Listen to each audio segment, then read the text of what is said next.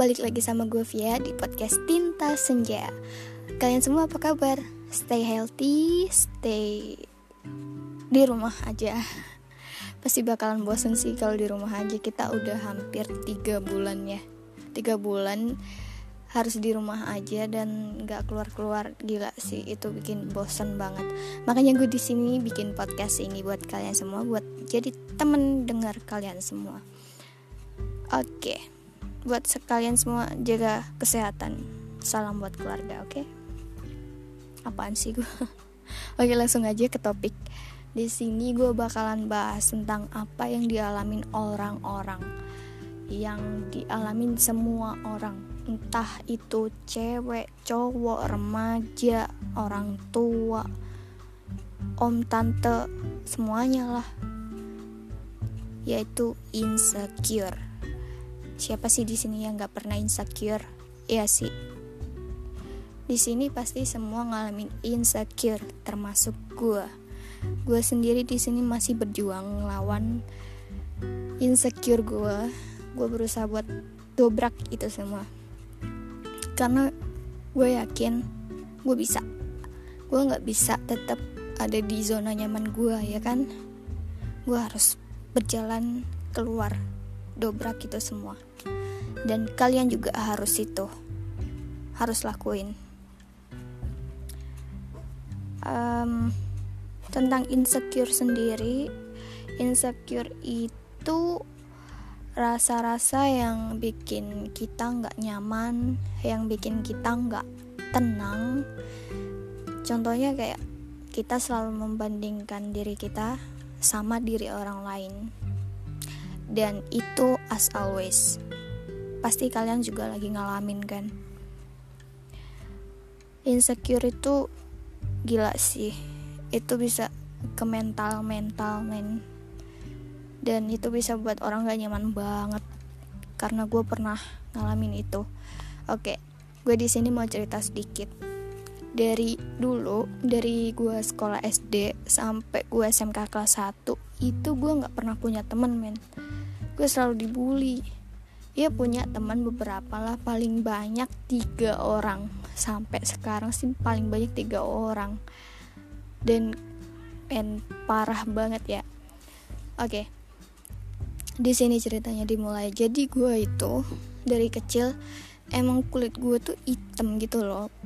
Pawangnya tuh kayak gue nurun dari ayah gue, kayak orangnya tuh hitam gitu loh, pendek lagi, udah hitam dekil, kusem, pendek lagi. Terus habis itu gue tuh kayak dibully dari SD tuh cuman gara-gara hal itu men. Kayak anjir, lo tau gak sih, dibully selama hampir berapa tahun tuh, 10 tahun kali ya. Ya kan, 6 tambah 3 tambah 1, ya kan 10 tahun. Aduh, kok gue buta hitung-hitungan kayak gini ya. Oke, skip. Oke, lanjut cerita. Di sini gue dibully gara-gara itu, gara-gara gue hitam, dekil, pendek, jelek lagi. Terus habis itu ya, mereka tuh gak ngasih space buat gue istirahat, buat gue ambil nafas. Karena sehebat itu men, mereka bully gue. Karena kayak, ya Allah, gue gini amat hidup gue ya. Dan gue nyimpen itu sendirian. Gue gak pernah cerita ke siapapun. Gue gak pernah nangis di depan orang-orang gara-gara insecure itu, gara-gara gue dibully itu. Gue tanggung semuanya sendiri men. Kayak which is itu buat mental gue down banget. Sampai pada akhirnya gue tuh kayak, sampai kapan sih ini berakhir? Sampai kapan sih gue harus gini terus? Akhirnya gue nemu satu temen yang buat gue tuh gak insecure lagi gitu loh. Ya maksudnya bantu survive buat ngadepin rasa insecure itu. Kayak ya ampun, dia tuh apa ya, bagaikan malaikat men. Anjir, gak tuh. Gak. Emang sih dia emang baik banget anaknya. Dia teman SMK gue. Sampai sekarang gue masih komunikasi sama dia sih. Oke. Kita mulai bahas lebih deep lagi ya di sini ya, tentang insecure. Biasanya yang dialamin sama orang-orang ini paling banyak yang dialamin sama remaja nih. Pasti remaja-remaja tuh kayak lagi-lagi di masa-masa insecure-nya gitu loh. Apalagi mental remaja tuh gampang banget down gitu loh.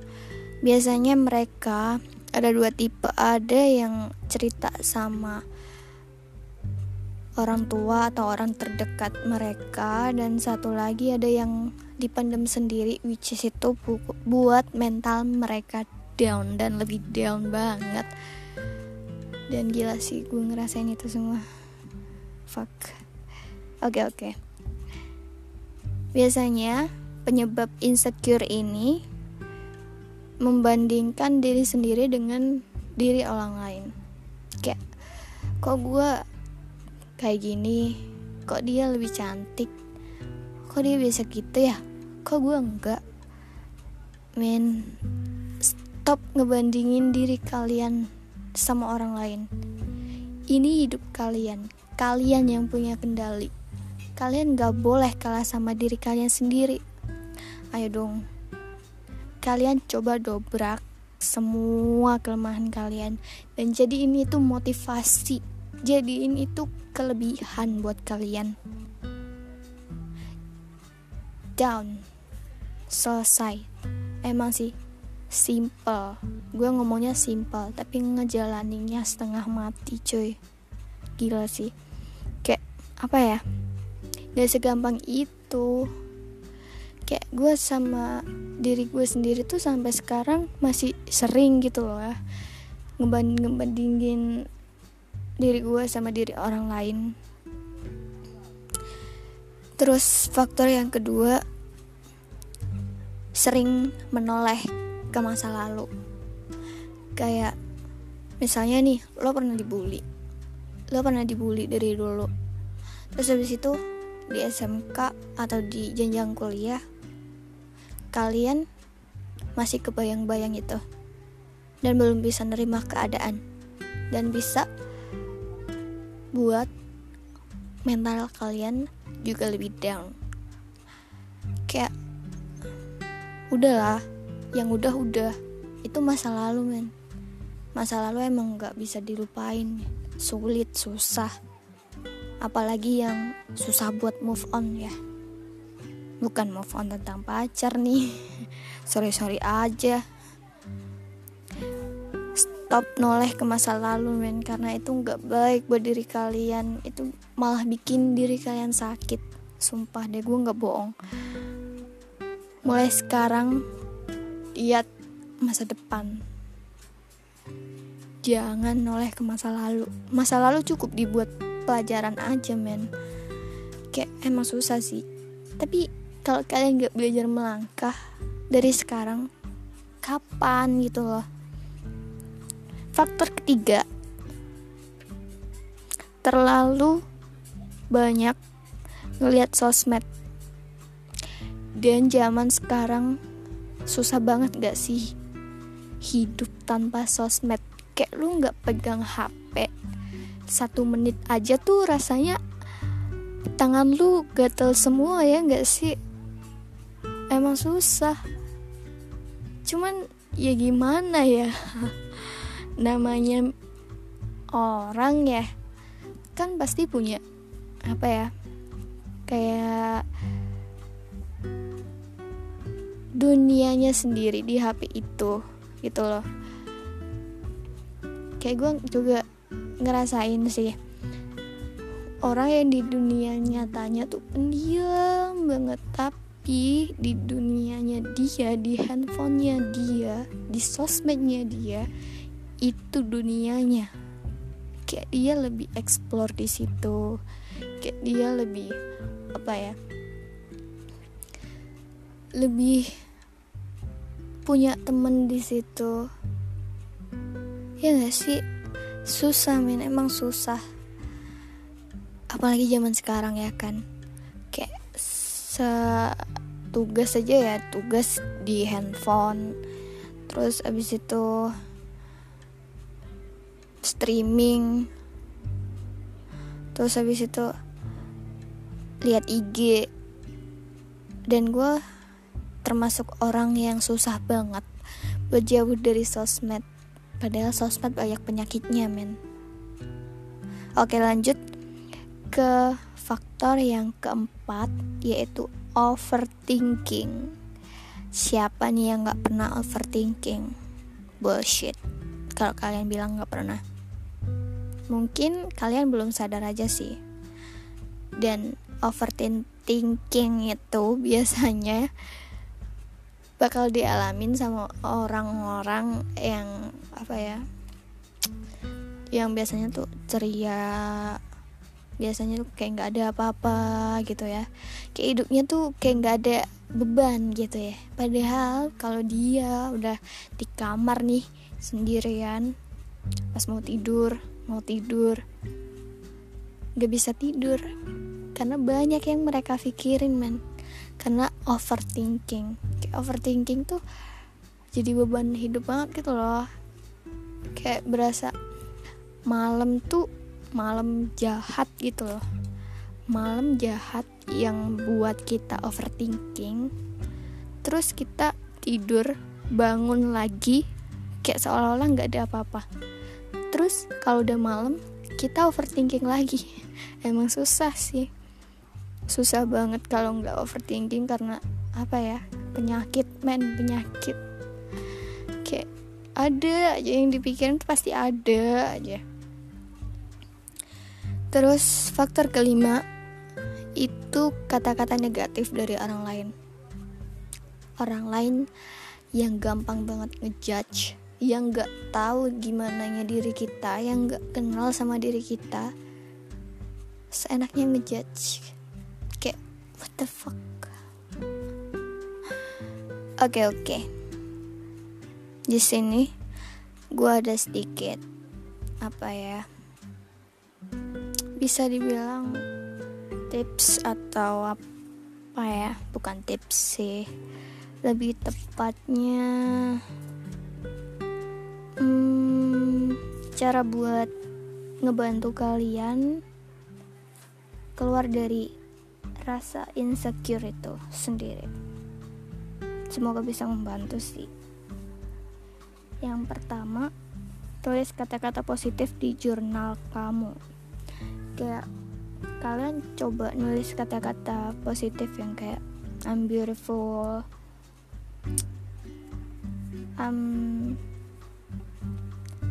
apa kayak yang bikin kalian positif gitu.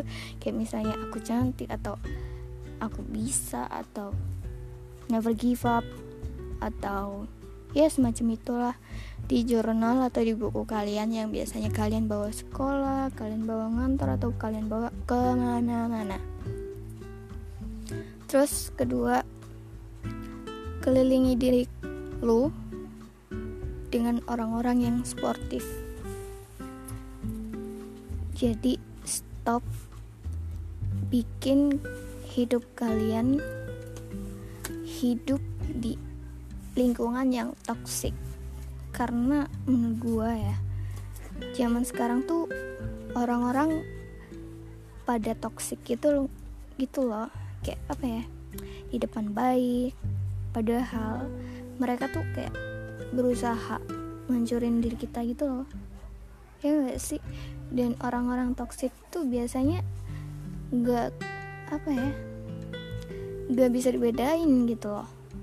Awalnya tuh kayak oh iya gini, tapi di belakang mereka kayak nusuk men. Dan gila sih, apalagi kalau itu teman sendiri ya, teman deket ya, gila.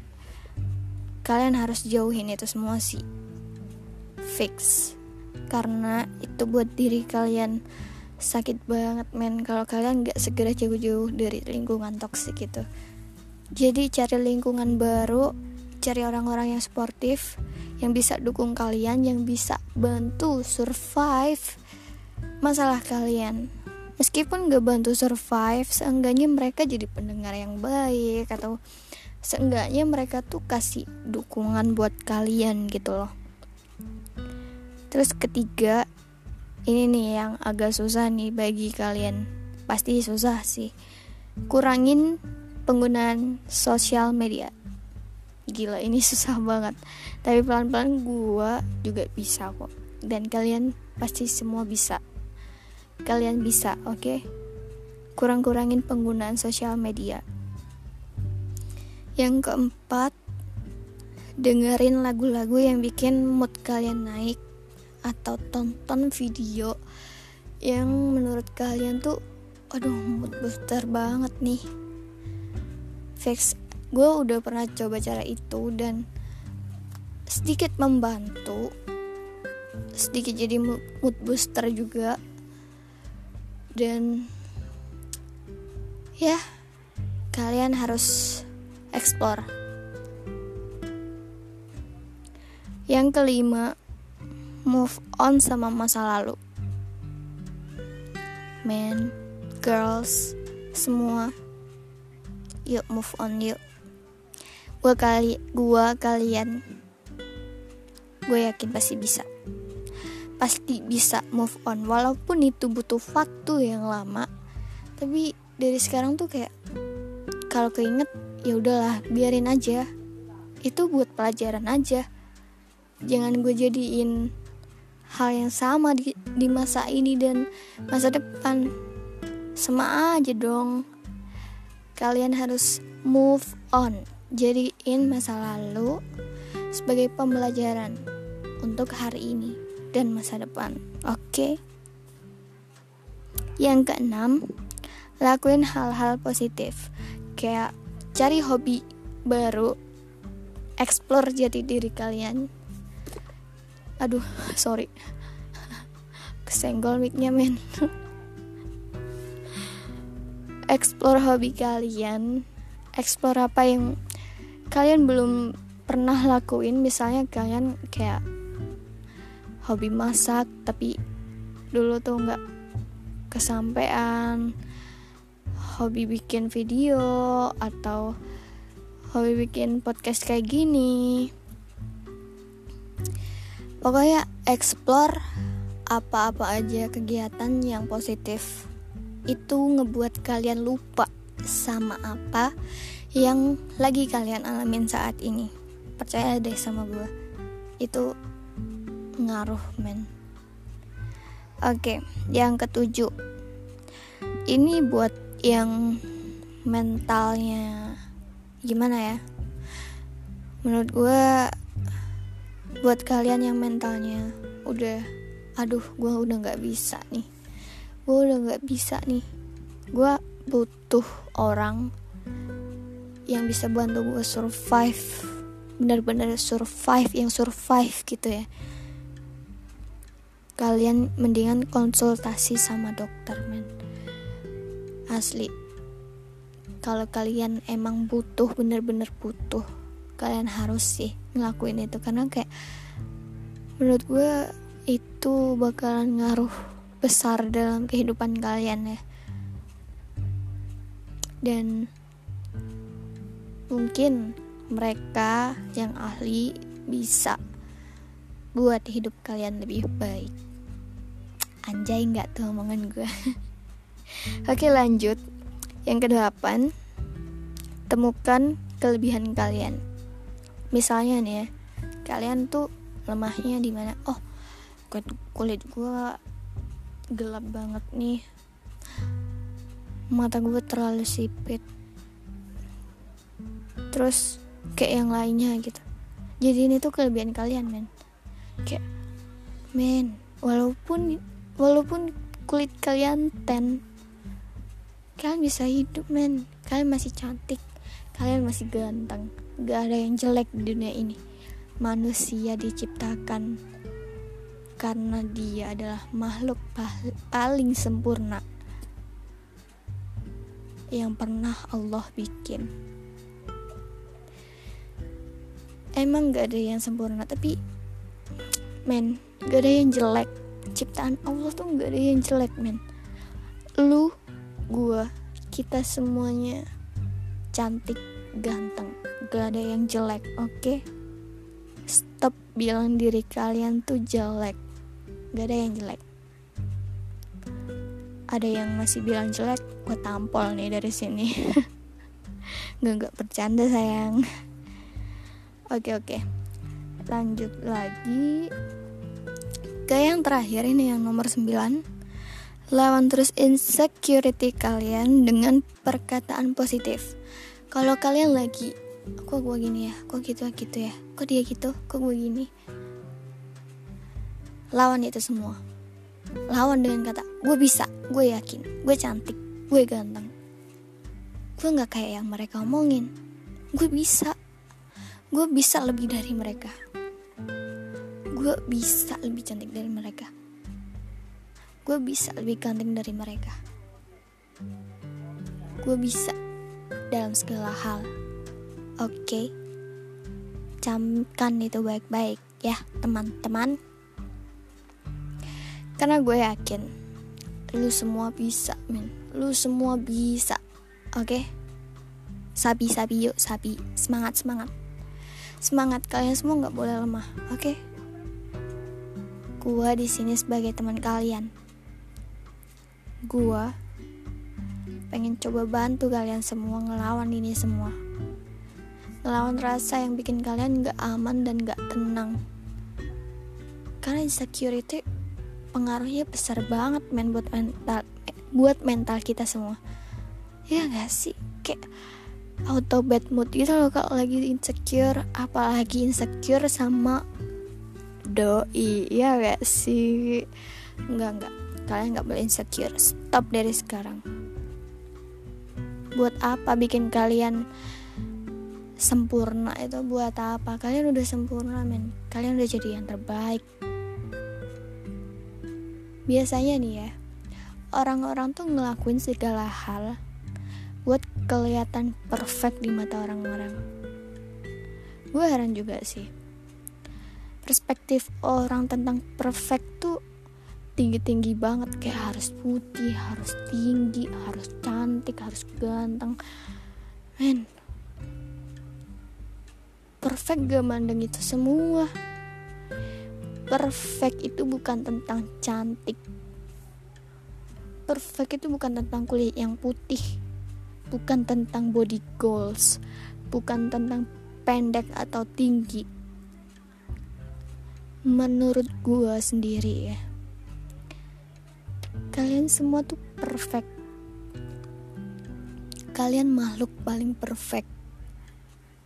Jadi stop ngelakuin cara-cara yang bisa ngebuat kalian tuh jadi standar perfect mereka. Kalau kalian nurutin standar perfect mereka, gak bakal ada ujungnya, gak bakal ada habisnya. Kayak pasti ada aja yang bikin lu harus gini biar kelihatan ini, lu harus gitu. Kayak anjir, buat apa lu kelihatan perfect di mata orang kalau itu ngebuat diri kalian sakit? Stop dari sekarang. Stop. Gue saranin stop. Karena itu bisa ngebuat diri kalian lebih sakit lagi, Kayak buat apa lu berubah jadi perfect di pandangan mereka, tapi lu gak bisa jadi diri lu sendiri. Lu harus terikat dengan kategori perfect mereka yang ngebuat diri lo tuh apa ya, kayak di kerangkeng gitu, dan lo nggak bakalan bisa keluar dari zona itu, lo nggak bakalan bisa nemuin jati diri lo sendiri. Sekarang stop insecure. Semangat buat kalian semua yang lagi insecure. Gue tahu ini berat, gue tahu ini gak mudah, tapi Tapi stop mulai sekarang. Stop ngebandingin diri kalian dengan orang lain. Kalian udah perfect. Ngapain kalian harus berusaha ini itu? Botox, tanam benang, biar mancung, filler, tanam bulu mata, pakai BH. Aduh, stop man, stop itu semua. Gue nggak ngelarang lo buat itu semua sih, cuman apa ya? Nurutin perfect di kata mereka tuh nggak ada habisnya, beneran. Gue nggak pernah bohong, beneran ini. Gue pernah udah, aduh gimana ya? Gue udah pernah coba itu semua men, tapi beneran gak ada habisnya, sumpah. Beneran gak ada ujungnya. Yuk, semangat yuk. Gue yakin kalian semua bisa. Jangan insecure terus. Kebahagiaan diri kita sendiri yang buat, oke? Kalau gitu, podcast Cinta Senja kali ini cukup sampai sini aja ya. Kalau kalian mau kasih saran atau kasih kritik, silakan DM gue di Instagram gue. Dan ketemu lagi di podcast Tinta Senja selanjutnya. Oke. Kalau ada saran buat topik podcast selanjutnya, silakan hubungin gue, oke? Selamat tinggal buat kalian. Kok selamat tinggal sih? Sampai jumpa buat kalian semua. Maaf ya kalau gue ngomongnya agak terbatah-batah gitu. Gue masih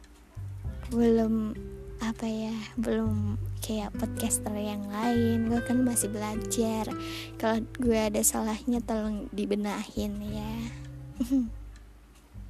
Kalau gitu segitu aja. Bye bye.